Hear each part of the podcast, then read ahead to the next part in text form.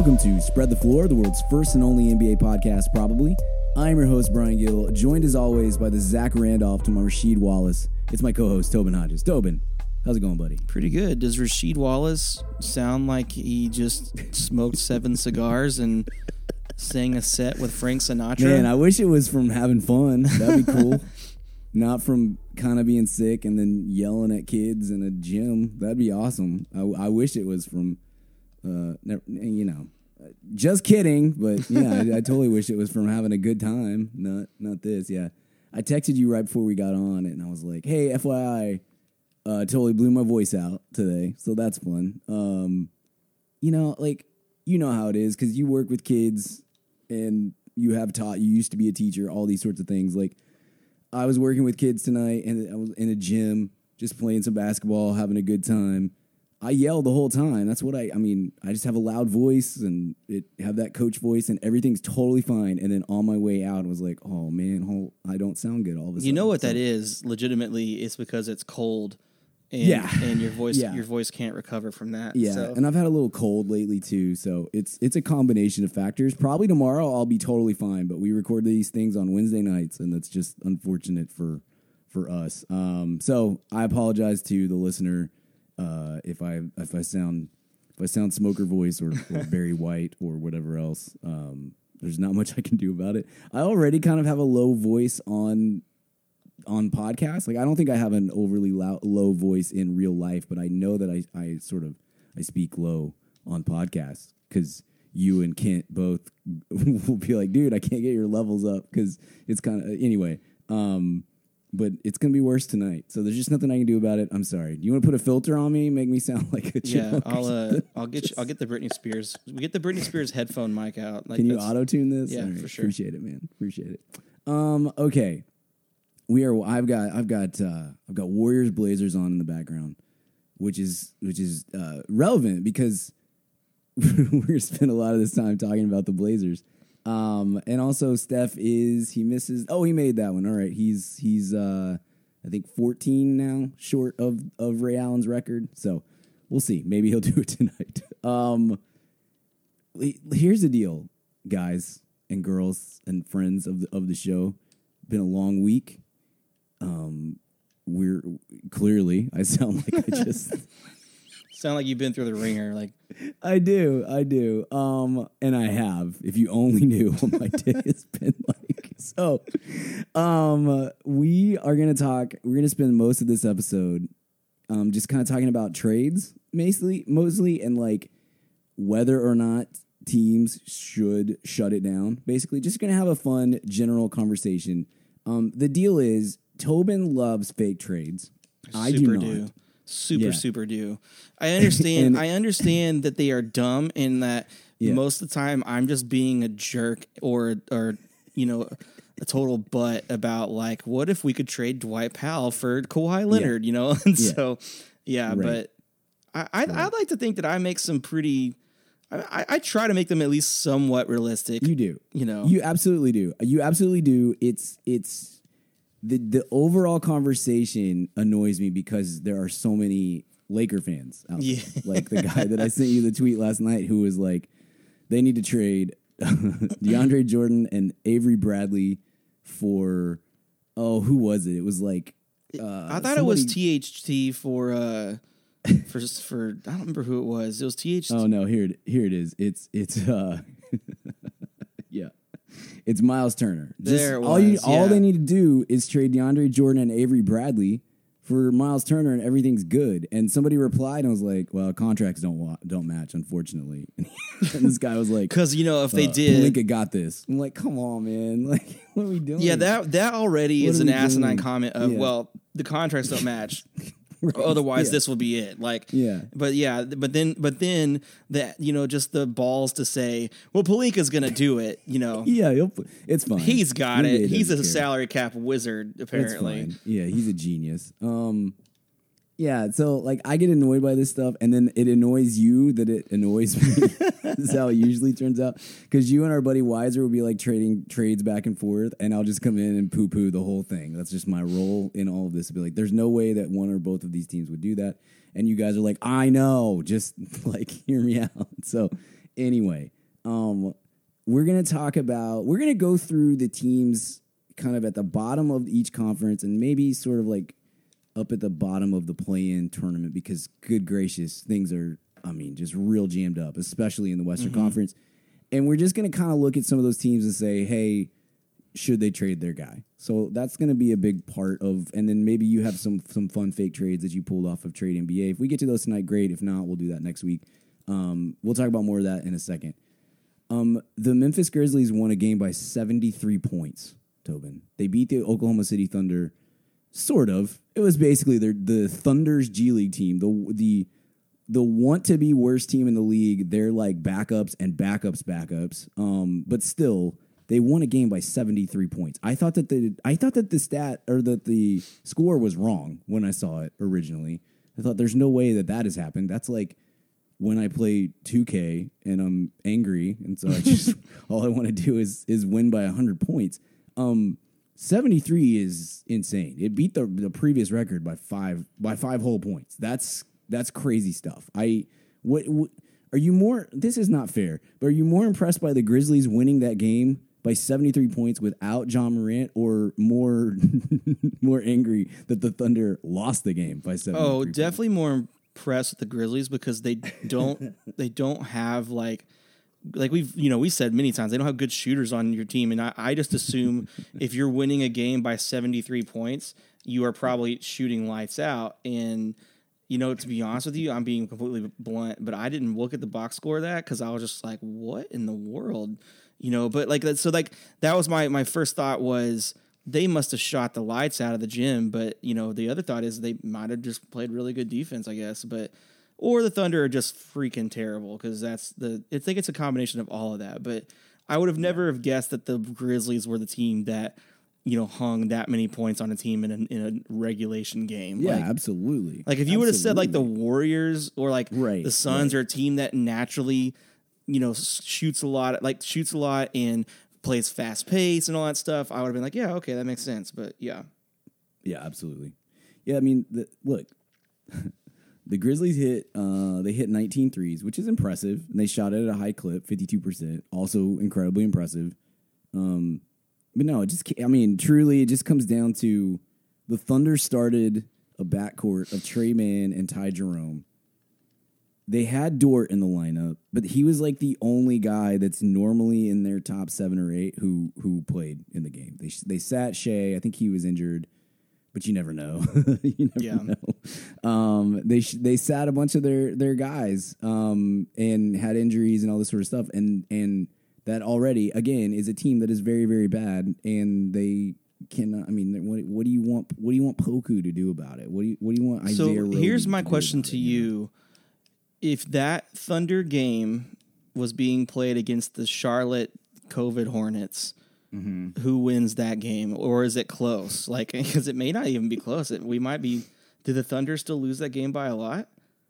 Oh yeah, yeah. Because yes, because I mean the Hornets have a real basketball team. The Thunder do not. Well, they They've don't. Whenever they have ten players, players of. out on co- protocols, I know, but like they hung in with the with the Sixers tonight, and um, and I mean they've got they're playing eight guys. Six, I, I mean, six of them are are rotation players, and then they're playing James Bouknight, who hadn't played at all. I'm gonna have to get some clarification because now I've forgotten on whether it's Book Night or Book Night. I feel stupid. I thought it, I Um, thought it was. Man, and now I'm gonna make this is gonna be I like know. you know whenever like I on. Ted Lasso like when words become you know what I forget what that's called but like like I, I thought it was Bauk night like I thought that No, I don't think it's that. I thought it was it's- I, thought I remember it's somebody saying oh you're way off it's actually Bauk night or whatever Well, but now I'm now it's in my head so Yeah, yeah, we'll see. No, I mean that's a team that's that's like putting up a fight. The Grizzlies, I mean, the, excuse me, the Thunder have have maybe eight NBA players on the whole roster, and and like six or seven of them sat out. So, you know, what are you gonna do? What's kind of a Um, bummer about that is that at least, I mean, I've been following a lot of what Ryan Woods has been, you know, from the Daily Mm-hmm. Thunder has been tweeting, and it seems like there's some some energy behind some of their younger guys, like Giddey's, you know, by all accounts, been kind of fun to watch, and Yeah. you know, and like it just so it's kind of a bummer that like they still kind of want to lean into this, be the worst team possible. you know, but you kind of have to, don't you? I mean, like I, I don't know, like I guess I guess like my question is, when do we get to the point where you don't want to do this anymore, and you actually want like you know some of this stuff to come to fruition? I guess Yeah. I don't know. I mean, to me, this is your last year of this kind of well, of. in that in that that loss could be like a huge black eye in you know i mean like it's not it's it's funny it's just a regular Mm-hmm. season game whatever but when you take into account that this team is basically just punted the last Yes. few years Yes. it doesn't make that any any you know better so I mean, I'll tell you, I don't think David Stern would stand for it. that's probably point. true but, But there's a lot of Silver things doesn't that still there's a lot of things Yeah. that David Stern wouldn't stand for that Silver does so Yeah. Yeah. I mean, I mean, look, they had that loss to the Pacers last year by like they have the biggest home loss in NBA history. It was last year. I think I don't I can't remember it was like 58 points or something like that. And now they got this on their resume too. I I just I don't love it. You know how I feel. I mean, I'm I, I understand the this the strategy of tanking and why you do some of these things.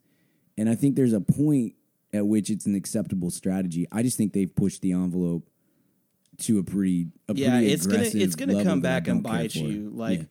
unfortunately I mean, I tell you know, you know, last year I was rooting, I was openly rooting for them to not get a top four pick, and I'll do the same this year. And I, I mean, sorry to our buddy Ryan, who I like a lot, and we'll have him on again to talk about the Thunder at the end of the year. I, I probably, you know, but I, I mean, not so secretly, I do. I, I root for them to have poor lottery success because I just I don't care for this. I don't like that the way the way that they're doing this, and I wonder how much longer uh, Shai and and Lu Dort are willing to put up with it. It's Well, I mean, there was even talks of them using Lu Dort as trade bait this year, you know, and like because they don't Yeah, want I to mean, pay him, you know, yeah. and so here's the thing: when they have Shai and Lu in the lineup, they're a competent NBA team that is capable of catching most teams on a given night. Now, that's not to say that they're a good team or that they will win, um, you know, fifty games. or but it's a something like team that, you like- could grow with to be at least a mediocre Exactly. team, you know. Exactly. Yeah. Yeah.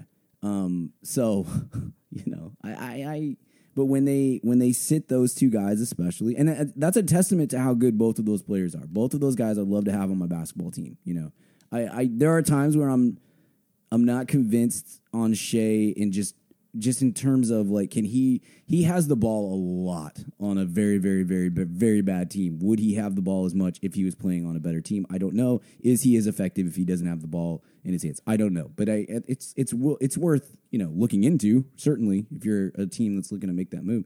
Dort can help any team in the NBA. It's it's just I don't know.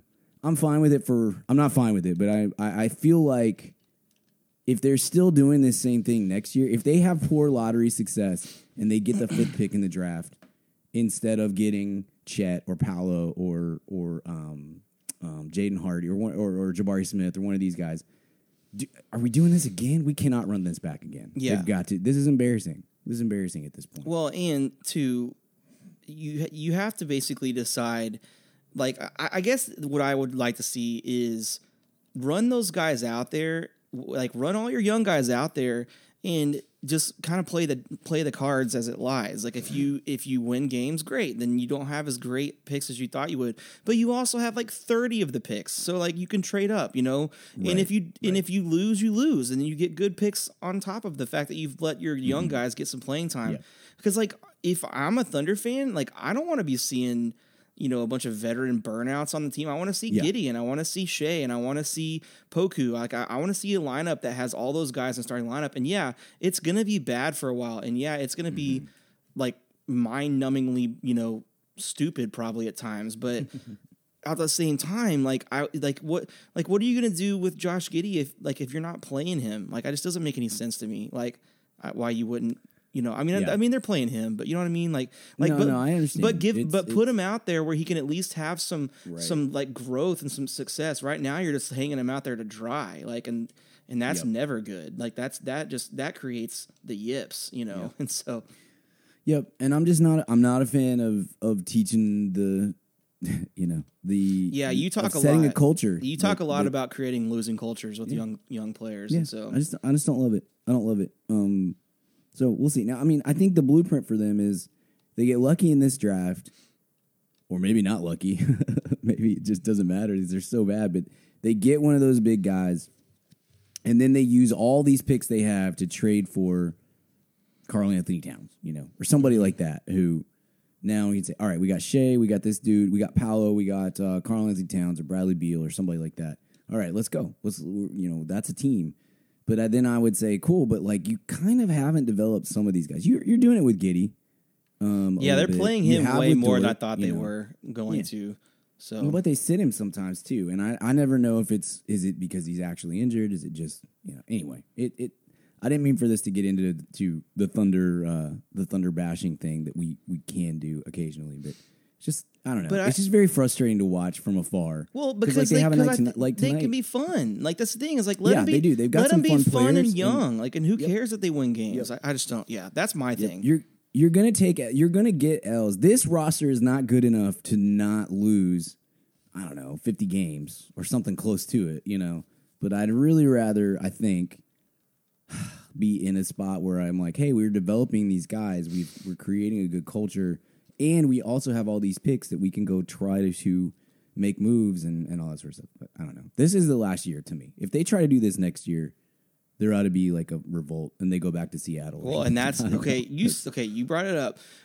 I don't think they would do this because I think Oklahoma City is a good fan base, and you know they actually care about their team. But Yeah. like, how much of a bummer is that that you're just kind of like creating this franchise of, you know, garbage, and Mm-hmm. Seattle's still waiting to get a team back. You know, and that that I hate that. That's that's probably the thing that sits with me the most about this kind of stuff is like it's ti it's put up or shut up time to me. Like do something about it at this point. Yep, I totally agree.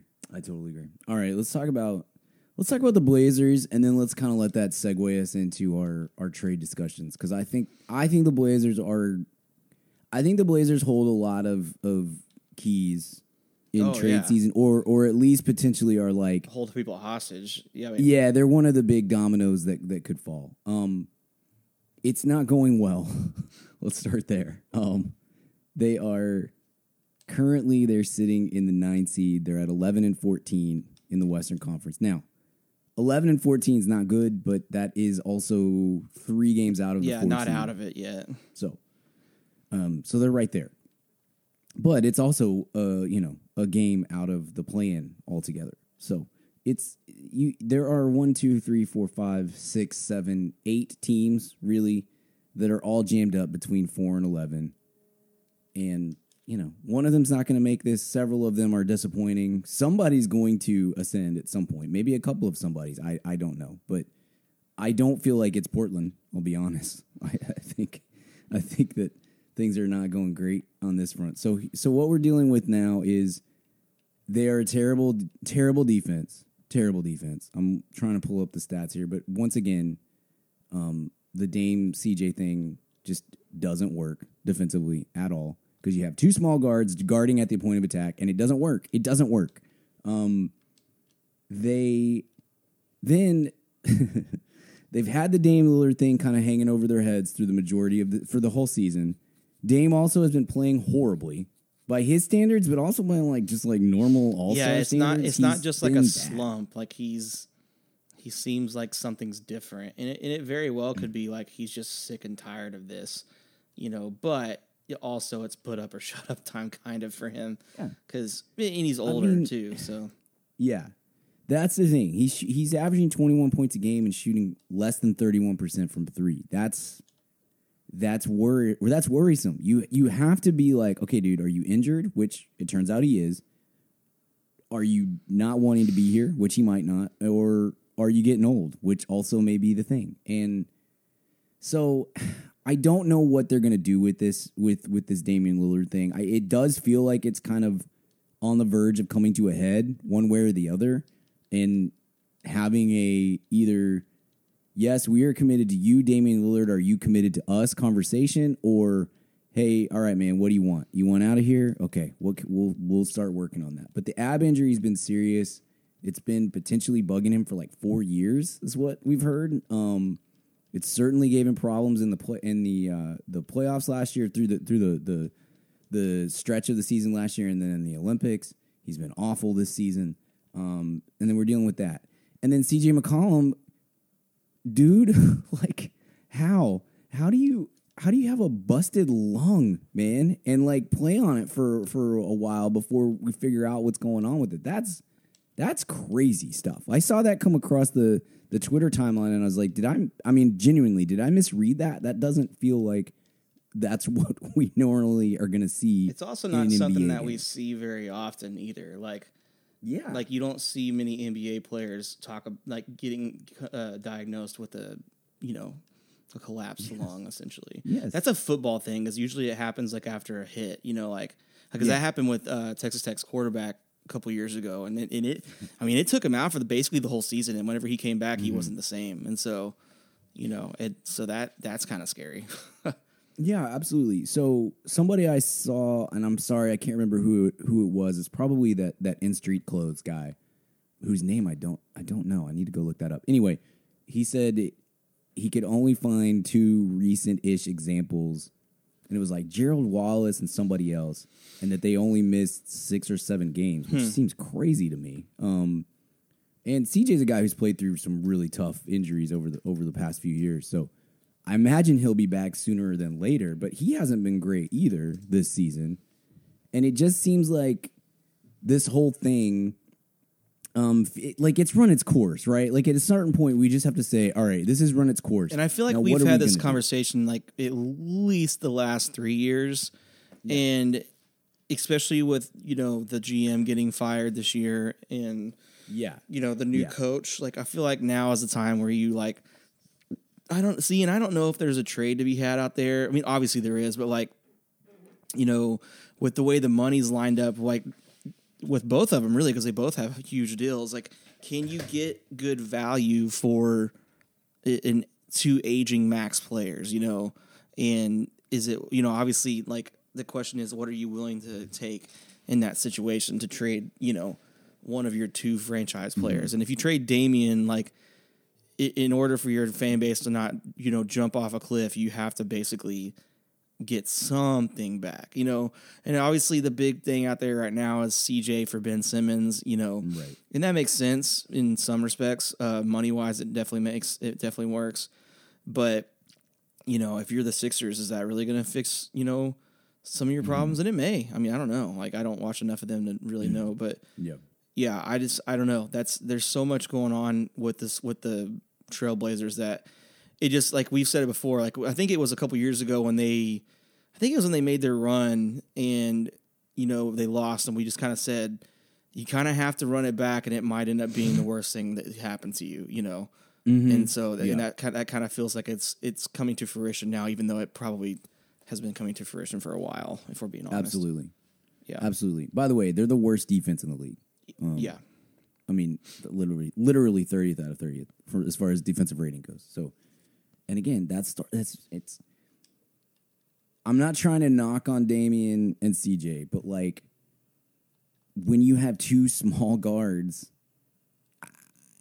that's what's gonna happen. You're gonna be a bad defense, and so Dame and CJ have usually have t- over the last few years have made up for that with their offense. Um, and when when you have a when you have these guys are are underperforming offensively, it's it's it's not possible to win many basketball games. Man, it just isn't. It, it, you can't you can't expect more than that. So, um, I would like to see them do something, but I do think they have to now. And and you mentioned the the Neil Olshey thing, thing stuff. So like what's crazy about that is like you're at this this point in your this may be like a defining moment of your franchise. Like for the next decade may come down to what happens over the next two months.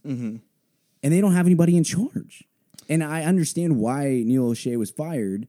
Um and you know I haven't seen too much reporting on that yet. I keep waiting for like not necessarily like the the Robert Sarver article to come out, but something that like gives you a little more like definitive detail on on on whatever has happened. So I'm not saying that they shouldn't have fired him right now because it's a bad time to fire somebody if the reason he gets fired is because of workplace stuff, you know. Yeah. But but it certain certainly is unfortunate to have lost your GM um and and not to three mention months after he hired a new coach, Not to mention months the fact- before you may have to decide this this big thing for your franchise. Yeah, not to mention the fact they're losing him for situations and the why they were being criticized for hiring Billups in the first place. You know, Right, And- And, again, yes, that is yes. not to say that Billups is you know.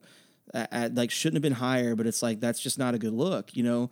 And on top of that, I mean, I don't know. What do you like? Sometimes I think though, in this situation, it could work in their favor that you get fresh eyes in there that aren't like I don't know, atta- I don't know if attached is the right word, but maybe like Mm-hmm. more willing to blow stuff up if they want to see results, you know? So, I mean, that Mm-hmm. could possibly work in their favor, but also I, I'm assuming you're probably promoting an interim from in house. So it's probably the same, same old, same old, you know? Well, yeah, and that that's what's a little bit odd to me. They they they've kind of got the interim tag on these guys. It's and I'm I'm sorry, I'm I'm blanking on their names, but they're kind of splitting duties. It sounds like, And, you know, Chauncey's probably got more say in it now because he was also looking at, you know, Yeah. GM jobs. Like, and so, Yeah, I mean, you would think so, but like honestly, I mean, first year coaches are first year coaches. He hasn't been very good. He's not been a very good coach, and he's really, I mean, he's said some stuff, man, and and that's cool. Like I'm with it because I think there's not enough accountability with for players um, right now, and so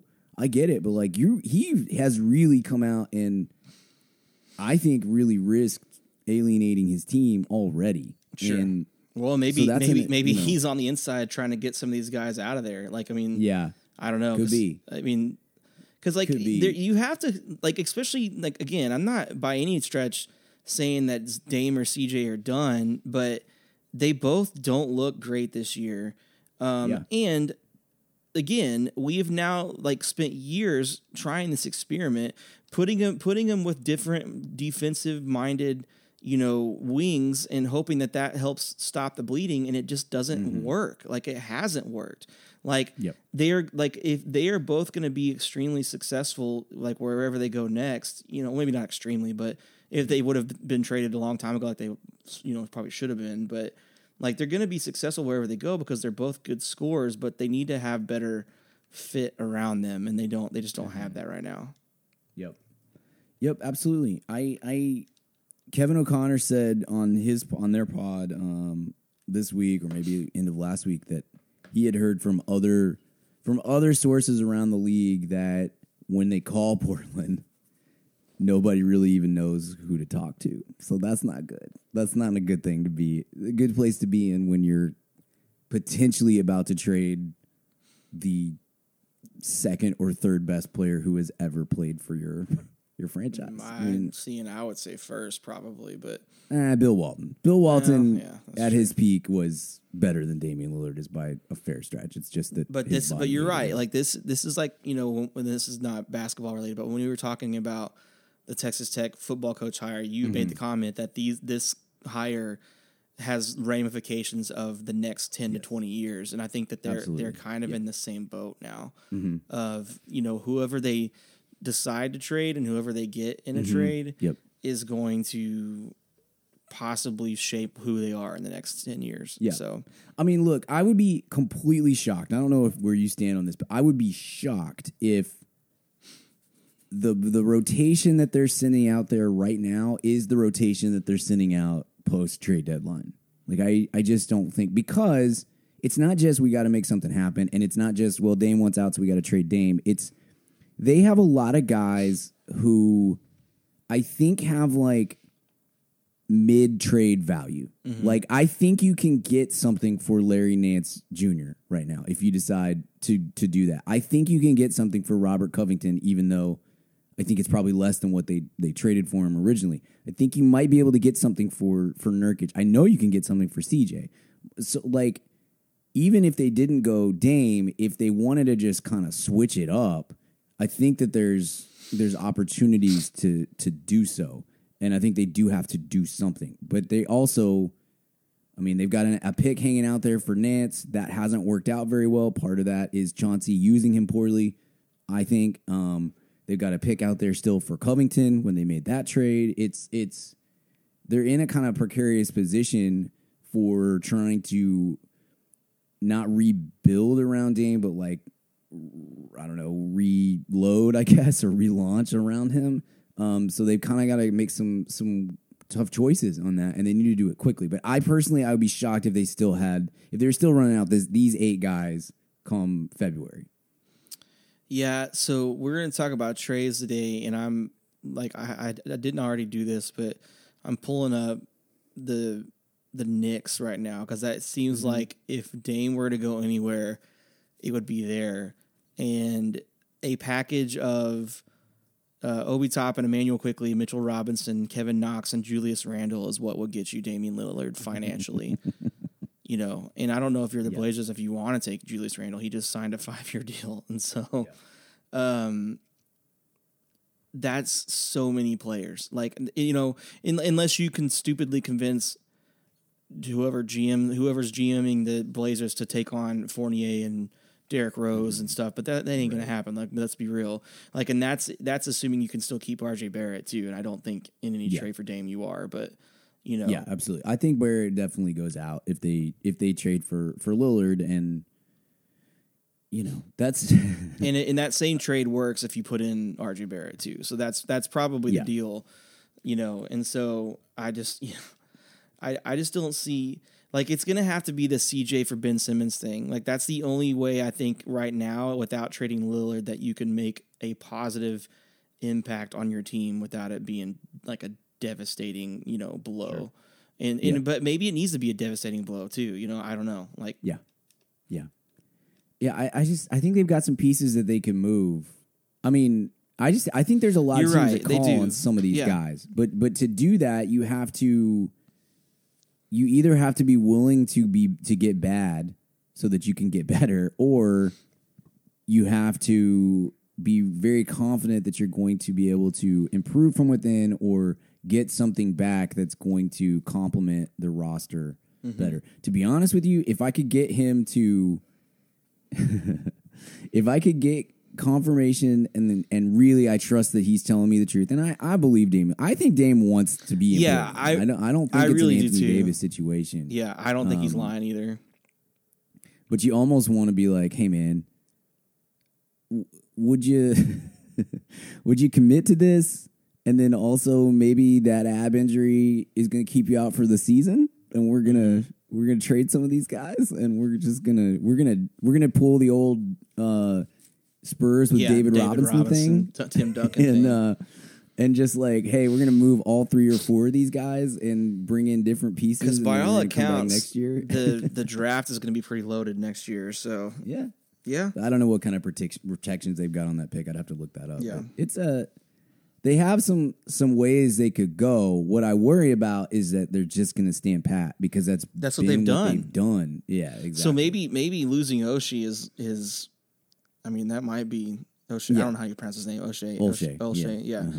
I think that that might be the way. That might be. Gosh, I don't want to call it a blessing in disguise because if he did awful yeah, things, yeah, yeah, exactly. good. no, I get what you're saying. Yeah, I mean they definitely look. Neil Olshey is not, was was uh, past his prime. Let's say in that situation. So you know that he needed Mm-hmm. to go one way or the other. That's that's why it was just kind of weird the way everything went down. Now, you know, we'll see. Um, so let's talk about this. Let's um, let's start with let's start with Portland because we're already here. I just want to go through some of these teams that are um, in the the bottom half of their conferences. And here here's what we're doing. Here's what we're gonna we're gonna look at. We're gonna say these teams decide to trade their guy, like their best player, or maybe in some cases their second best player, who you know is the guy that that could get moved. And let's say that Tobin. Let's say we're not going to necessarily do. Hey, what are they going to get? Are they going to get this package from the Knicks, or is it this package? Are they going to get that from the Sixers, or is it this? Let's let us say that for d- this example, for Damian Lillard, they decide, yes, we are going to trade Damian Lillard, and we are going to be able to get the package that we want, which is either the either you're I mean, we've seen these kinds of trades for years and years and years, right? You're either getting the picks and a prospect kind of package, or you're getting the couple of veterans uh, and maybe like an all star level. One of them is like an all star level player, you know, and a pick, you know, something like that. You never, you're, you're not getting, you're not trading Damian Lillard for Joel Embiid or something like that. Yeah, that's it's just not. not. you're not doing star for star. You're, Yeah, you're that- getting a, you're getting a so budding rarely star, or you're getting Yeah. Primo picks. That's that's it. Exactly, exactly. Are you getting what what uh Toronto or excuse me, what San Antonio got for Kawhi Leonard, which was DeRozan, Poeltl, and a pick, or are you getting what Houston got for Harden, which is three picks, pick swaps, and some really bad decisions instead of just taking LeVert and Jarrett Allen? Um, but like that's that's what we're talking about here. So assuming that we can get the thing that we want that we have decided as an organization we are we this is what we're going for we can get that should they make these moves okay so let's start with portland Okay. assuming that portland can get whatever they decide they they want to get whether it's the pick package or the veteran package should the portland trailblazers trade Damian Lillard if I you were the Portland Trailblazers, would you trade? and when you say Damian you say getting what we want, I'm we're talking like primo picks, primo star. You know, um, I, I just I just think we should say a fair trade, given what we have seen happen with superstar trades over the last twenty years of the NBA. You know, because you never get you never getting, you know, hundred cents on the dollar. It just doesn't it doesn't happen. And with a guy like Lillard, who I don't know, Tobin. Honestly, I mean, if, if I'm a team that's that's meeting right now in our in our you know in our our HQ, definitely someone in the room is saying, "Hey, are we sure that we want to pay Damian Lillard fifty million dollars when he's 35 years old?" Because I'm a little worried because I just watched Kemba Walker die on the court, basically. And can I be sure that Damian Lillard is is a actually hindered by this ab thing, and b just kind of wants to move on to something different, um, and that he's going to bounce back and be Damian Lillard. You know what I mean? Mm-hmm. So I don't know. I don't know. I don't genuinely, and that's that's partly why I don't want to get into.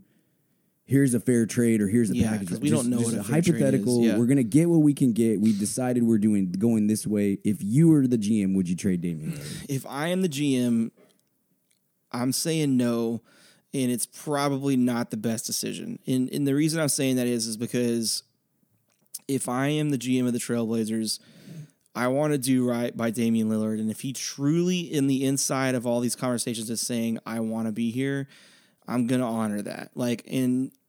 It's like I said, it's probably not the best decision, and they always say this is a basket, you know, this is a business, and you should, you know, you should treat it like a business, and that's great. But I feel like uh, my play would be, excuse me, would be to see what I can get from McCollum, hope that it works in my favor, and then probably if it doesn't work in my favor, then that then I would sell Lillard to where he wants to go for probably a significant less package. I just I just don't think I could bring myself to do that to a guy who, like I said, by all accounts, he is saying the things on the inside that he that's where he wants to be.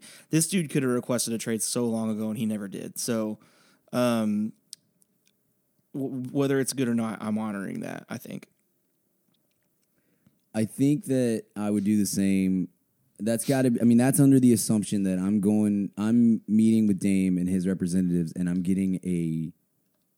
I mean, it's it's it's always a handshake. You know, it could always go wrong, but I've got to know. All right, this guy is staying. Okay. Yeah. All right, we're trading CJ. We're gonna get if it's Simmons, it's Simmons. If it's not, we're gonna get what we can get. We're gonna try and flip this around and and make things better for him. Because I, I mean, But like, I'll be honest, my second choice is like I would literally trade everything. I would literally trade if I traded Dame, I would then also I would flip Rocco, I would flip Nance, I would flip McCollum, I would flip all of these guys. Yeah. Nurkic, all of them. and that's all of them. that's true because if if you're trading Dame, that is the white flag. That means that you got to get rid of everything. Yes. So I I totally agree with that. So like if I if I am to getting to that point, then I'm getting I'm basically Sam Prestiing this situation, but probably trying to actually get you know players in the next ten years that actually can help. You know. Um, yeah. I totally agree. That's that's what I'm doing too. Um, Yeah, but I I think that the the CJ for Ben Simmons trade is too strong out there to not at least try that first.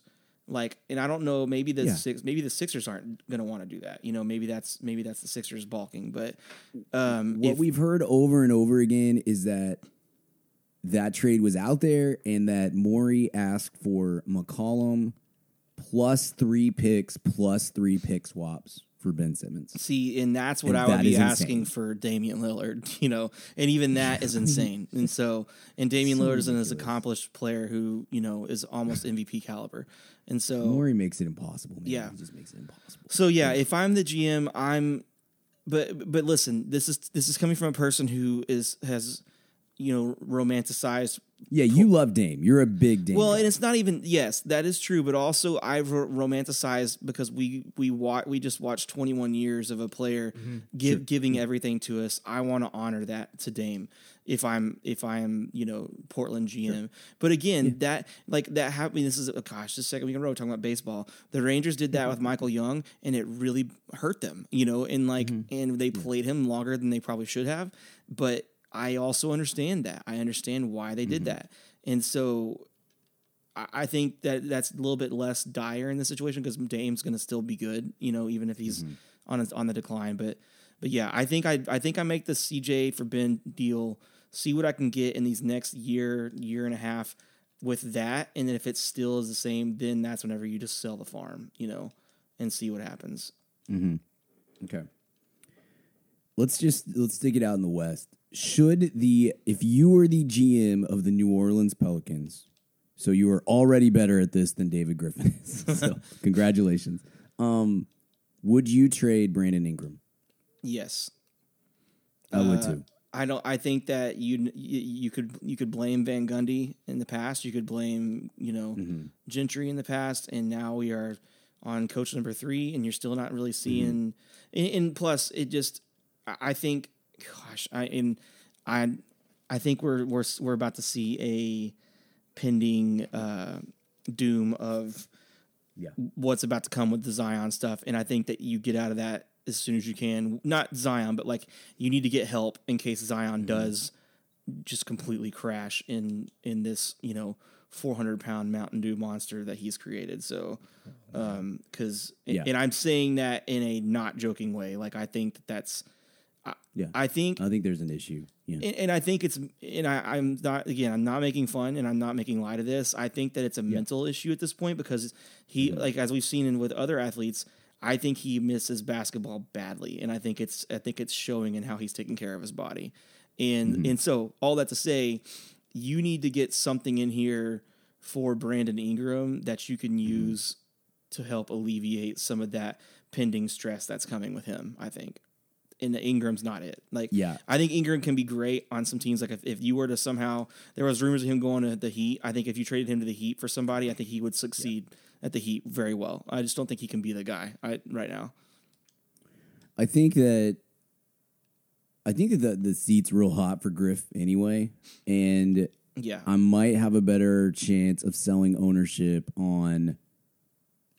Hey, I just made this trade that got me three first round picks or two future first round picks or whatever, and because we know we we don't feel like Ingram and Zion really meshed all that well to begin with. This season's a loss. It's just not going to happen. But what I did instead was I got us a top five pick this year. I got us these future assets. We've got some other players that we could trade. I think you could find a market for some of these guys if if you wanted to go that route. Um, or you just say, hey, we got it. We have a decent team to put around Zion and whatever Paolo and these future picks, and we're gonna be able to. We're we we accepted this. This season was was cursed from the get go. Um, instead of paying Brandon Ingram a lot of money to be a very good basketball player on a really bad team, we're gonna get some future assets instead. We're gonna be that bad team, and it's going to give us an opportunity to you know do X, Y, and Z in the future. I think that's probably what the I thing that kills me about that is that you could have just you could have just kept Lonzo Ball. You know, if you were gonna Yeah. do like if and like not I don't know what happened there, man, but it clearly It's kind of revisionist was- history because he's been Yeah. better in Chicago than I think any of us expected him to be. But you know, I I don't know. But I think you're right. I think I think if like Griffin's probably going to start feeling the pressure, and he might do something like this to maybe help give him some extra extra time because Mm-hmm. I don't know. I I think that that team is a train wreck waiting to happen, and Oh, yeah.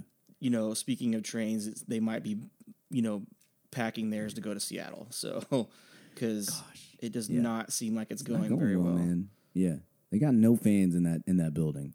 And that was a tough sell anyway. It wasn't like they were packing the the uh, arena. Every Well, night. and listen, like that, like we're not stupid. Like that, getting Zion going to that team was was solely a we got to give them something because AD just screwed up. You know, like yeah, and and if he's not going to be, I mean, he, like I think it may have been Brad in our Discord said that his numbers are basically identical to what Greg Oden's were at this point in his career, and that is Yeah. terrifying. If I'm a Mm-hmm. yeah. He's Pelicans played. fan, He's played eighty. I think he's played eighty two games, and Oden got eighty five, something like that. Yeah, it's not good.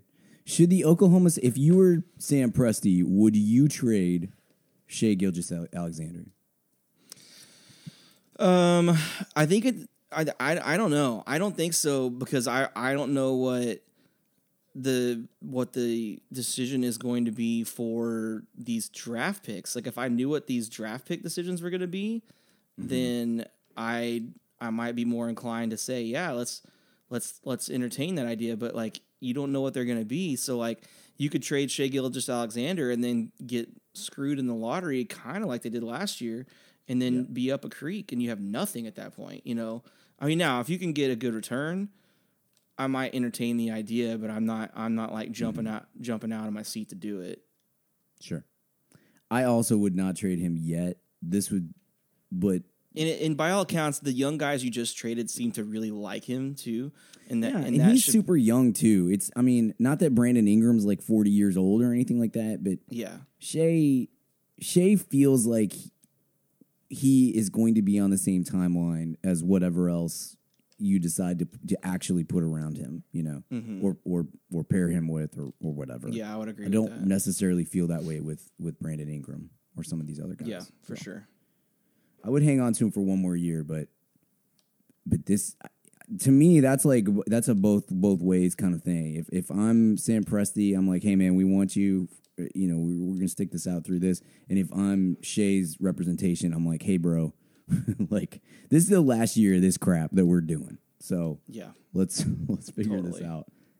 Should the Houston Rockets, who have won seven in a row since I basically said that they're not an NBA team um, and would not get nine should the Houston Rockets trade Christian Wood? Yeah. I think Same. I think that Like, I like Christian Wood more than you do. Um, I think that his deal is such a tradable deal right now before people maybe realize that he's not at what they think he was, maybe. Mm-hmm. So I think that you definitely need to entertain that at least, um, especially while his value is as high as it Mm-hmm. is right now. And so, yeah, I definitely think that that would be somewhere I would go. I yeah, I'm with you. I just I think like his sell value is so much higher right now than it will be any other time that I would I would for sure do that. And that look, I get that that sends a bad message to your fans and to your uh, to the rest of the guys and to poor Stephen Silas and stuff because that guy has been instrumental in them turning this thing around. But unlike the Thunder, this is like year one really of here's what we're doing, here's how we're trying to to rebuild this thing, and they're just I mean, they're really got to be hoping on Jalen Green because so far it's been kind of a lost season for him, and so and that's fine. He's 19. It's it is what it is. Like it's it's it's not the end of the world, but I definitely, if I was them, I'd be like, I need another dude. I want another guy in here, and I don't think it's Christian Wood. So Well, and they, they signed Christian Wood whenever they were expecting Harden to still be there, and so for sure. I don't. sure. I just think that you could very easily, as a GM, chalk that up to well, we're in a different spot now than we were when we- were when we like you know originally signed him. Mm-hmm. And again, like his his contract is very tradable, and and he's a good player. Like it's not that Mm-hmm. He he's is. not a good He player. It's Yeah. that I just don't think he's going to serve you any purpose.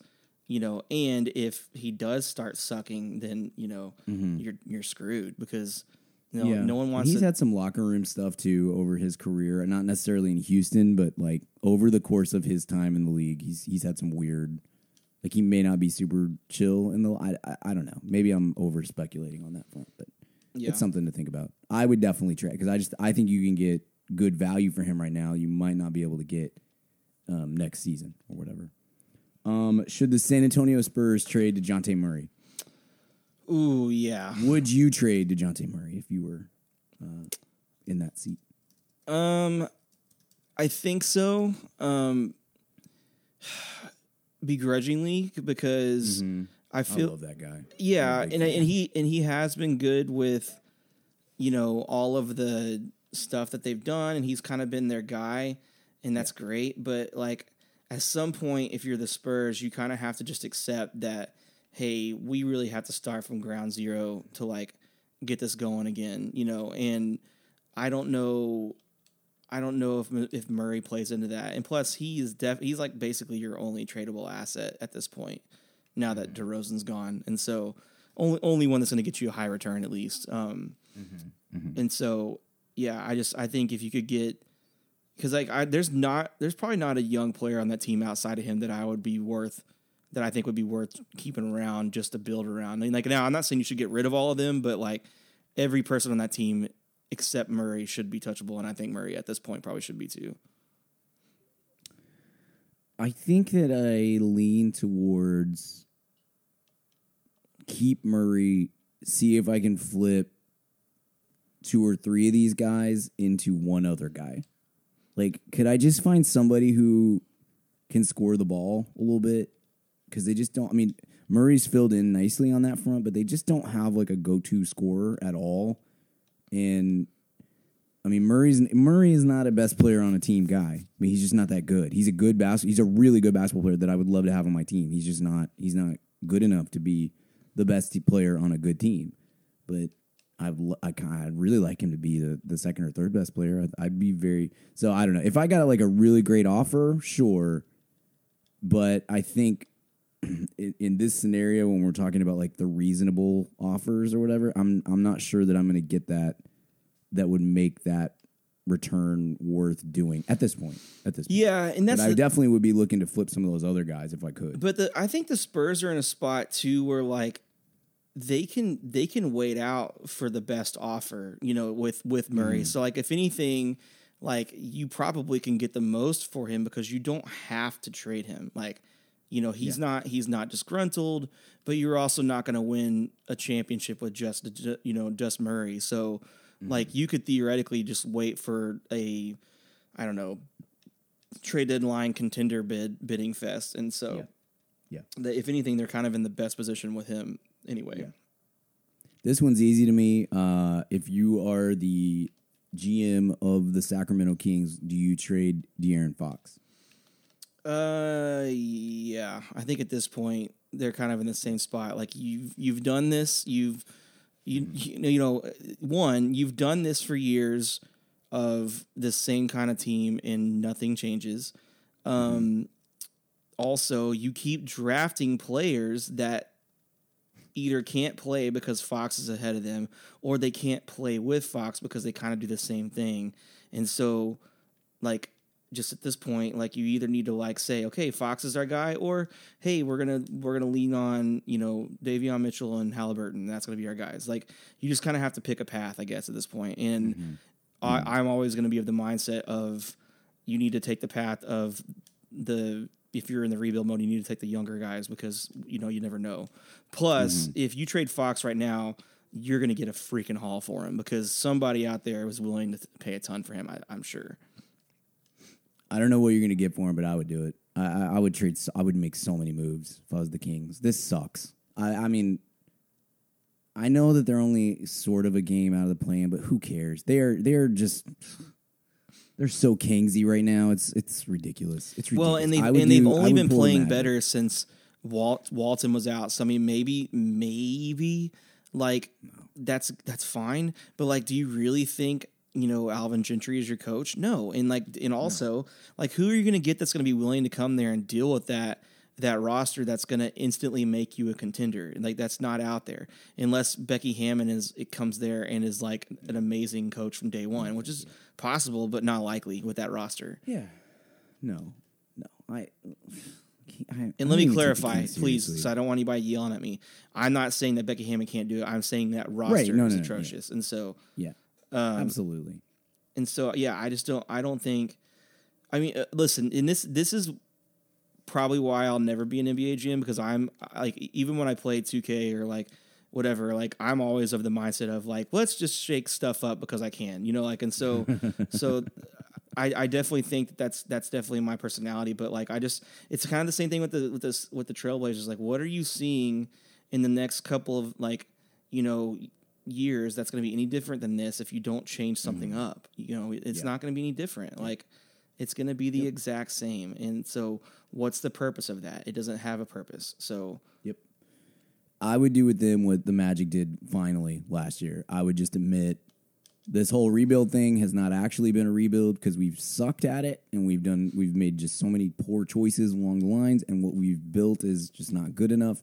So therefore, this is year one of our rebuild. I'll trade all these guys. Yeah. I want I want to keep Tyrese Halliburton. Yeah, I think. Halliburton is the only person that I wouldn't trade. And honestly, the fact that that I don't know if it was them or the Lakers, but like that, I'm surprised that they didn't get Hield out there already. You know, Yeah. and so Um, December fifteenth. I mean, that's when all these things can start. That's a week from today. Um, stuff may change, but yeah, I, I would I would dump all of it if I was Sacramento. I want, Well, I and again, like you're not going to hire Alvin Gentry as your coach, and if you do, well, I, I shouldn't say not going to. That if anybody was going to, to be them. but th- this is the thing: is like, do you? Nothing is changing. Nobody's coming through that door to save you from a coaching Mm-hmm. standpoint, unless something bar, barring a miracle. I just don't think that's going to happen. So, just yeah, cut your losses, move on, because you're gonna get a haul for De'Aaron Fox. Like you're gonna get possibly a franchise changing haul too, and so just do it. even if you don't, just just get bad enough to get the first pick or the third pick or something. Just do something. This doesn't work. It just it, and they just keep. Okay, here's a hypothetical because it's it's been thrown out there at the very least by our buddy Josiah. Do you trade De'Aaron Fox for Ben Simmons and then possibly make some other moves? I guess. I mean, I'd do that over not doing something, but like it doesn't make you any better though, for I mean, honest. yeah. I mean, it makes you. It maybe makes you a little bit better, just because. But but I don't know. I don't know. I like I like Fox, but I've been pretty disappointed in but here's the other thing: he's done the last couple of years. They they are in a perfect position in some ways because they have like one of everything that contenders except the wing. Yeah. yeah. but that contenders need for a Yeah. trade deadline. Like Yes. there's going to be a Richaun Holmes bidding war. There's going to be a Harrison Barnes and Buddy Yes. Hield bidding war. Yes, You know, and trade then if- all these guys. And then if you yes, if you end up 100%. throwing in Fiox, uh, Fiox Fox into that mix, it's going to be insane. And Yes. so, like you All could, you it. could come away with just a massive haul that I would sets trade you up. every single player on that team. Honest to God, I wouldn't trade single player. Halliburton. Even Halliburton, if if I got a decent, because Halliburton's not been very good either. Now, if you're a team that's making a trade for one of these guys, you're saying that is the the most garbage franchise in the league, and I we are not a garbage franchise, and therefore we're gonna make you know we're gonna get the most out of Buddy Hield or De'Aaron Fox or or whoever else, but. That is the most wheels off basketball team. Every time I watch them, just like there's nothing happening here resembling basketball. You just got dudes running around, and I love emotion offense. I'm a big fan of of that kind of basketball, but not when it's just like chicken with their heads cut off basketball. It's Yeah. so bad. It's so bad watching that team. yeah. Ugh, I hate it. Okay. I'm not going to do all the East because most of them don't matter. Like Orlando doesn't have a player, but yes, if you are Orlando, you should be trading Yeah. Terrence Ross and um, Outside um, of Jalen Suggs, Lopez and there's nobody on your yeah, team I mean, untouchable. Suggs Car- and, and Wendell Carter. I guess Jonathan Isaac, even though he hasn't played. Like Dude, I'm not even like, saying Wendell Carter. I'm saying if you if you're if you're not Jalen Suggs, your job is on the line depending on the offer. Like, I mean, They just signed Carter to an extension. He's played really well. He Like, has, I'm, but- I'm cool with that. Sure, And I'm not saying you shouldn't do it. I'm just saying if the, I, that's what I'm saying. If, the, if someone comes to you and says, "Here's a fair, if not great deal for Wendell mm, Carter," then you Sure. you do it. Like Okay, I think yeah. Suggs is the only person that I'm not listening about. You know, Yeah. Definitely all those veterans. Like there's I feel like there's a zero percent chance that Terrence Ross and Robin Lopez and some of the other these other guys are on that team. Yeah, because but none of them I mean, Terrence like Ross should have been traded last year. He was Yeah. the last Gary Harris standing. will be gone too. I mean, none of these guys are on this this team after the buyout season is over. If nothing, if not before. Detroit should. If you're the GM of the Detroit Pistons, if you're Troy Weaver, would you trade Jerami Grant? Yes. I and I like Jerami Grant, but well, you know what? I take that back. No, I don't think I would. I think I think that right now you have a young enough core, and Jerami Grant's contract I don't think is going to age that terribly. Maybe that I think I stick I stick with it. Uh, But I but I'm willing to listen. I guess is the better way to put that. I'm willing to listen, but I'm also willing to see what kind of veteran leadership he can bring to Cade and Killian and Isaiah Stewart and others, you know, and uh, you know, hey Isaiah, maybe maybe don't you know lose your mind, but you know, also I understand. Um, I don't know. I, I just I think that Jerami Grant is one of those guys that I'd love to have him on my team as a professional and like a good like veteran, but I also don't think he's not expendable. I guess so. I kind of feel like they've already missed the the peak of his trade value because he's been worse this year, Probably true. Yeah. and not just statistically. I mean, it's just it. I don't know. It doesn't all. You definitely see the flaws, you know, in in mm-hmm. Jerami Grant as the lead dog. And part of me, I think I would be like, actually, what I'd really like is to get somebody in here who can be a, a fun, a decent running mate for Cade, but that doesn't take anything away from Cade. I just want Cade to. And to I and I'm not it. so sure Killian and him can play together. Yeah, Killian's been. I know, and that and that and that might be one of those things where you just you just thank the Lord that you losses. that you got Cade Cunningham because that that pick would look even worse at this point.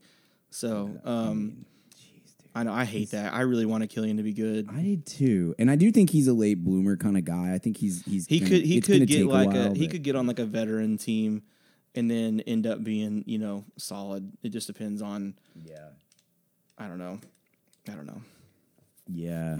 I mean, I think that I would. I think I'd. I think I'd trade Jerami Grant, but I yeah I, but, like I but at the same time, I'm almost arguing against it because I might I might be like, mm, we maybe have already missed the window where I get the a real Well, and if his, I really want. his deal, I don't think is going to age badly either. So I think that's why I'm not too worried about it. Yeah, like that's true. Okay, should the tr- you're the GM, you're Masai, would you trade Pascal Siakam? I think the better question is: Is Masai going to be there to trade after this year? Like Didn't he sign a contract or is he not? I don't. I know. I don't remember, but does that matter? I mean, for being honest, like Yeah, that's true. um, that that's my question because if because there's been so much speculation of him leaving. I know that there was some pipe dreams with Dallas, but like I I don't get the feeling that. Not that, not that they're forcing him out, because I think I think he's probably earned himself a lifetime stay there if he wants it. Uh, but I get the feeling that he might be on his way out because he wants to do another challenge. And so, if that's the case, I don't know. That's that's not the question that you asked me, but um, I don't know. I I feel like I feel like I if I'm Toronto, can, do I see this team being anything more than it is now? Like with the in the current iteration, you've kind of bundled, you know, bungled the whole, you know, Goran Dragic situation a little bit. um, I don't think Fred Van He's just Vliet's hanging out in Slovenia, man. It's so funny. He well, did you like- see the uh, the Slovenian coach like tweeting him in a Dallas jersey yesterday? so I'm like, I'm starting to get worried about tampering for the Mavs. Also, by the way, just for Mavs fans, we'll do a short Mavs time here in a second. But like, I hope that the Mavs get Goran Dragic. Um, I think that he will help he's a little not bit. a savior. y'all are acting like we're about to get LeBron James in here. I mean, good, great. He's been awful, and he's 47 years old. So like, I think they're let's just, hoping that with him there, Luka won't be such a you know Yeah. whiny baby about stuff. so, Yeah, that's true. but Siakam, yes or no? You trading him? I think for the right deal, yes. But it's got. I don't know if that's still the rule or not. If it if it's, you know, I think in in the off season I would have traded him for KP if I was Masai, um, just for the sole fact that, like, and that's going off of the him and Nurse had a blow up and we're not so sure what's kind of what's going to come of that, you know. But it seems like that's kind of worked itself out, at least maybe. But I, I don't I don't think his contract's going to age well. So I think it that I think he's at his he's not at his peak, but I think he's his trade value is just going to get worse and worse as it goes. So yeah, I I probably trade him. If if you I got Scottie Barnes and I got OG Anunoby. Um, I don't need Pascal Siakam. I think Pat. Yeah, like, and- I- and Scottie Barnes Don't is- get me wrong on that. I like Pascal. I'm a I'm a big fan. Um, I think that we saw over the last two seasons that Pascal is the big dog is just not good. Like he's just not that. He's just not that. yeah, good. and he'll go somewhere else and, and be a great Yeah. fit. And I think he needs a change of scenery pretty badly. Yeah. If if I think he probably is like, hey guys, get me out of here. Like this ain't working for me. yeah, And maybe he's humbled somewhere else and can come in because I think he can be a really good Mm-hmm. second banana type guy. and it helps too that Scottie Barnes has kind of just skyrocketed. You know, He's so good. Gosh, I love Scottie Barnes. and so that's probably you're right. That's probably the right play. Um, I just don't. I don't know what a fair trade is for him right now. I think that's where I'm stuck on. I do not think that they are going to get a. Re- I think it's very similar to Jerami Grant. You are not going to get the return that you probably want, but I think that it's the best for the franchise to say. Like, I think they're about to slide. Like they won two two good. They beat the Bucks. I think Giannis was out that game, but still, they beat the Bucks. They beat the Wizards, and then they lost tonight to the Thunder. Um, they're about to have a stretch where they're playing. Um, I think if I remember, I think there six of their next eight are against like good teams, and they're already kind of been on a bit of a, a slide before those two those two wins. Um, I think that they're about to be, they're about to drop from like a team that is. Oh shoot! I lost my place. Hold on, sorry. Um, they are currently in 12th place, but they're, you know, two games out of the 10th seed. I think that they are about to be a team that is the third worst the third worst team in, in the West, or excuse me, in the East and doesn't have much hope of I of mean, moving forward. yeah. So if that's the case, then let's get out of this. Let's let's go to Siakam. Let's let's Pascal, of yeah, Pascal and Fred VanVleet as your one-two is just not going to win you anything in this East right now. Yeah. Do you really want to pay Pascal Siakam $33 million to win 32 games a season? I don't. No, of course I mean, not. But I don't Uh, like that. That number is way more palatable for the Sixers than it is for for Toronto. I think anyway. So okay, well, let me ask you this then: what, like, just knowing what you know out there, what do you think is a fair trade for him? Like, I have no idea. Yeah, I mean, I, I think don't that either. it's you know the hard thing with him is that you got to find a contract to match and then assets to go out. You know, I I, I just I don't know. I know don't originally what the you- Warriors were were thrown out there with like a Wiseman Kuminga deal, and I just, but I don't think mm-hmm. that money works. But Yeah, you have to do Wiggins with that. Yeah. and I feel like that's way overpaying for Siakam if I'm the Warriors. Like I don't think I would do that, especially because Wiggins has been pretty helpful this year. Actually, Yeah, I mean, you got to know for sure that Wiggins that that you bel you truly believe that that in your system Siakam is better than Wiggins. well, is. And you have to that, also truly believe that Klay Thompson is going to be back and be healthy because 100%. I think Wiggins is kind of filling that that Thompson role right now, and so a little bit. Yeah, you know, or at least at least from the scoring side of things. okay. Yeah, no, I get that. All right, last one. Should the Indiana? You're the GM of the Indiana Pacers. Oh my gosh. Would you trade like every single thing on your roster? I think I think they're in the same position of the Blazers, but in a much more grim and honestly a much more tradable situation. Like I think that they, I think that they, if Rick Carlisle and whoever the GM is there went into the offices today and said, "Let's go, blow it up," like I think they could finish the day with a whole brand new team and be okay. Like you know, I I don't think that the Blazers can say that about themselves because I think the those are much more harder hard- harder contracts to sell. But I also this is just one of those things where. Like just like the Blazers, it's like we've heard for years. Oh, Miles Turner is going to go at the di- deadline. Oh, Malcolm Brogdon's on the block, and then nothing ever happens. You know, and again, outside of Sabonis, is anybody's value at all where it could have been if you would have just bit the bullet a couple years ago? No. And so even Sabonis too a little bit. So um yeah, I mean heck yeah. I'm I think short of I, you know what? I don't think there's anybody on this team I wouldn't trade if I got a good deal for it. And even if I didn't get a good deal.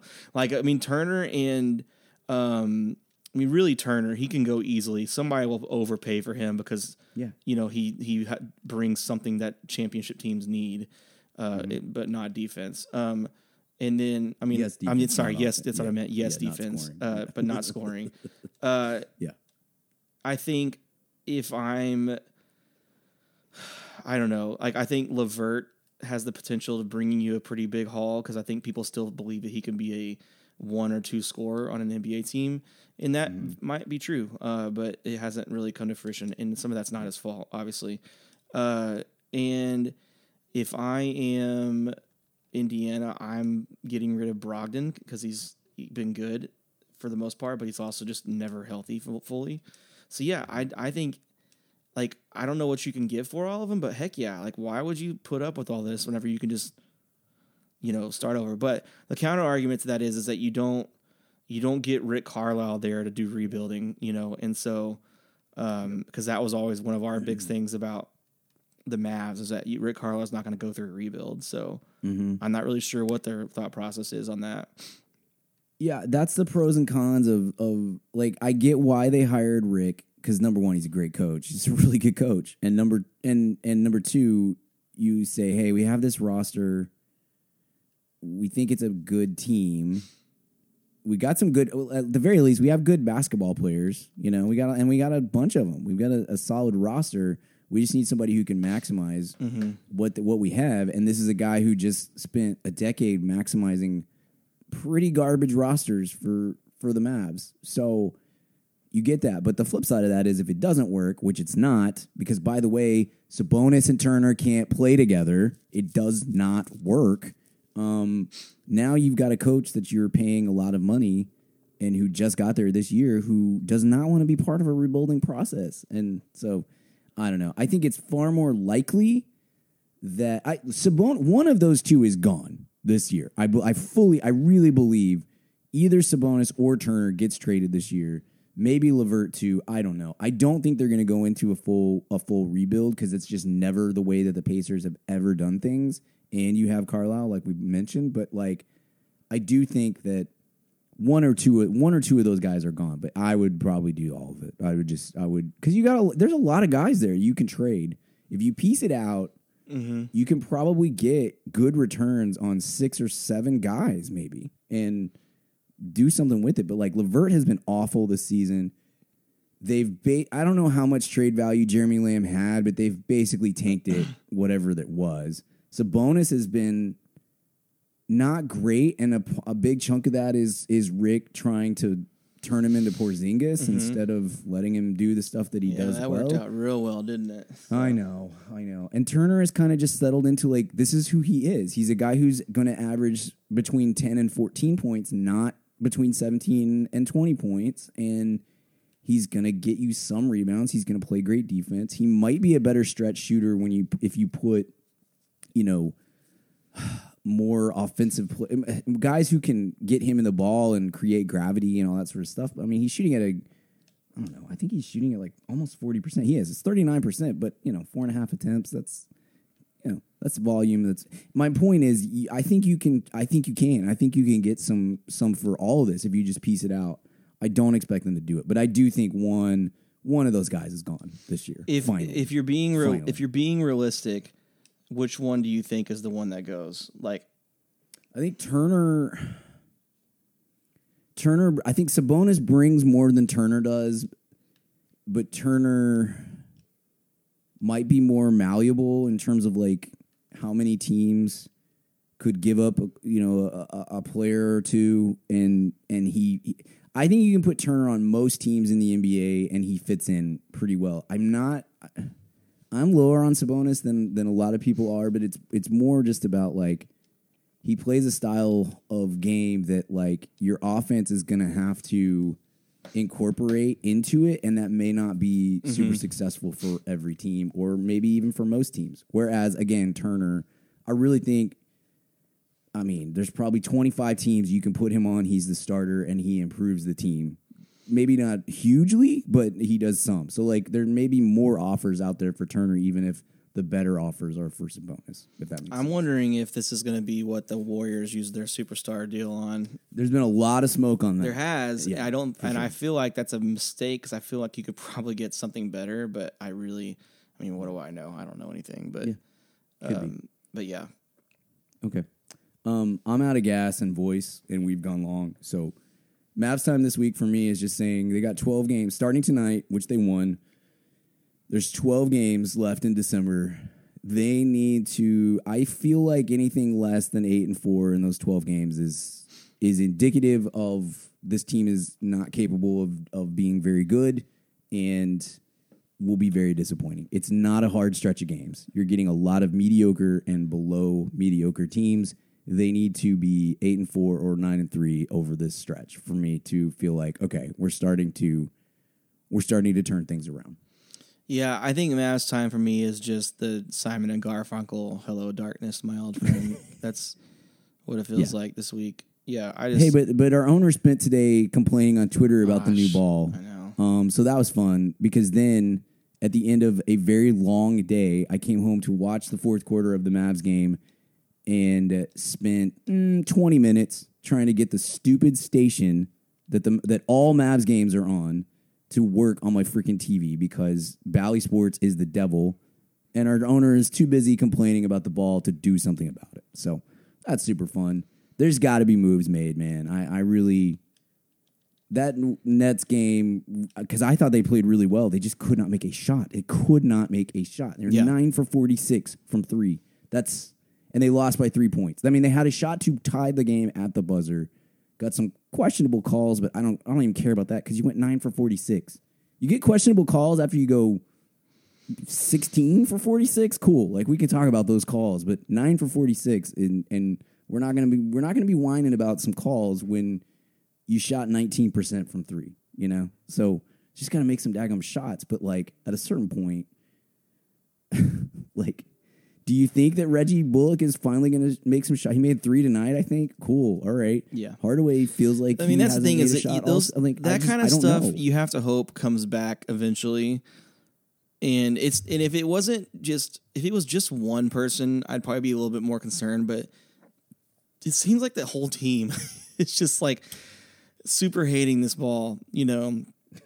And so I just Shut up. I don't know. Part of me was like, okay, maybe they'll come back around, but I don't know. I don't know. I just I, I'm hoping that those. Sh- I mean, like someone. Uh, there's been a lot of like Reggie Bullock, like you know these are the stats of he always puts up early, and here's the stats he puts up in the second half of the year, and you're just like, oh, okay, well, you know, but. So that's that's going to be, and I think I mean whatever. Like you did those moves we made, they still were good moves for what you had in front of you. It's not like you you, you know you can't have revisionist history all the time with this kind of stuff. Mm-hmm. It's just it just hasn't panned out. And Luka hasn't been special this year, for being Yeah. honest. He just hasn't. I think yeah, hundred percent. I I- think that is maybe the biggest thing that we've seen over this season is, um, Luka is is is a bit heavy. I- I still told you off the because like God, uh, listening to Reggie Miller, listening to Reggie Miller talk about the team that you root for is actual torture. Like that is that is one of the layers of hell. I, it's bad enough when it's just you know whatever Warriors Blazers, but when it's your team, it's just like God, this is mean, awful. The Awful. I don't know. I the the the eternal optimist in me still Mm-hmm. still says it's fantastic that KP has looked good basically every game he's played in. Like he like he's had his moments, but I'm like fine with KP for sure. Yeah, but I'm good with but it. that's the thing is Yeah. this time last year it was you had one game of 30 points and then one game of 8 points you know and then and then just like no no lack of urgency with anything and that, that's just not the case this year. He is always in the thick of everything especially defensively and so so that to me is like a, enough reason to not be too stressed out about it because yeah, you know, Luka's going to come back to what he's capable of doing. There's no doubt in my mind with that. I think some of these shooting percentages will come back up um, for sure. And, you know, I just, I don't think any of these deals that we made, we wouldn't automatically do again. I mean, even like the THJ deal, like he's been pretty abysmal so far this year, but like we got a steal on his deal, you know, and, and we can't, you know, you can't ignore the fact that that's still good. And so, yeah. I I think that this is the last thing I'll say is is I am usually somebody who is very cautious with trade chips and making big trades and stuff. Like I'm I'm I'm not very I, I don't know. Like I, I I I think that I probably am maybe I'm overly cautious. If I was a GM, I'd probably be overly cautious on on trades. Um because I just think there's a limited asset that you have to uh, available, especially for the Mavs who gave up a couple of assets for KP, which you know whatever. Um, there's just only so many chances you get. You know, only only so many bites at the apple. I am at the point now where I feel like I I I want the Mavs to overpay for whatever it has to be to get somebody or bodies that um, that can help make some difference here. Because it's real, it's just painful. It's just painful to watch these games where it's like, well, they're cutting off Luka in the in the paint. Cool. All right, kick out and miss three, and kick out and miss three. I just I don't know where you go to three. do that though. I just I really don't like. Short of I mean, I have some ideas, but I don't want to get too far into. We already talk about trade stuff all the time, but like, I think they're at the point where it's like, I think you usually hold out those those like three future picks trades for yeah, James Harden type players, you know, like super superstars, and I'm kind of like, I don't really care about about overpaying with with draft picks or whatever else because it's also not like they have a ton of of uh, assets to to send along. Um, but I would I would be very willing at this point to just be like, cool. Well, yeah, is this is this the guy that uh, that you normally would pay the the three draft picks plus for? No, he's not. But we have that guy, so we just need another guy. We got to get another guy. yeah. that You look do- at it as a we're we're technically paying this to have Luka have have a player that can play with him. That's what I do. Yeah, Yeah. At this point, I get that. I think. I think. I mean, again, I'm very. I'm usually very cautious on that front, and I'm kind of just like, let's uh, let's just go. Let's let's just try to make something happen because I'm tired. I just don't think there's enough NBA players on this roster, and they have no. They just have no second move to go to. So, um, you know. Anyway, I said we weren't going to do a long Mavs time, and then we did. So, um, who's your pick for this week's pick'em? Uh, I'm gonna go with Harden. I think because I think Oh, he's kind of he's kind of cooking a little bit lately. Um, but yeah, Harden's my pick. Um, man, I'm gonna do. Man, I'm gonna go with Steph. I'm gonna use my Steph card here, which is risky because he's not playing great tonight. But I'm gonna trust that over the course of the week he'll. Yeah, he'll and he's going. gonna So, and he's gonna get that record this week too. So yeah, for sure. Who's your uh, Who's your alternate? I'm gonna go with Trae Young as my all just because it's the safety net of Trey will score a lot of points, and so My alternate is gonna be uh Jokic. I'm gonna go with Jokic as my alt. So cool. All right, friends. Thanks you. Be- thanks for being here. Thank you for listening. We greatly appreciate you. Uh, if you like what you heard, thanks. Also, tell your friends. Bring your basketball buddies around to listen to this podcast. It helps us greatly to carve out a little space in this very cramped podcast market. And leave us a five star rating, five star review on Apple Podcasts or wherever you listen to podcasts. And in that review, tell us the most obscure or random NBA jersey that you own or have owned in the past. We like to read those out at the end of the show. We got a couple of those we'll do next week. So be on the lookout for that. Um, we'll be back, like I said, next week talking all things NBA right up in your ears. And until then, stay hard, run your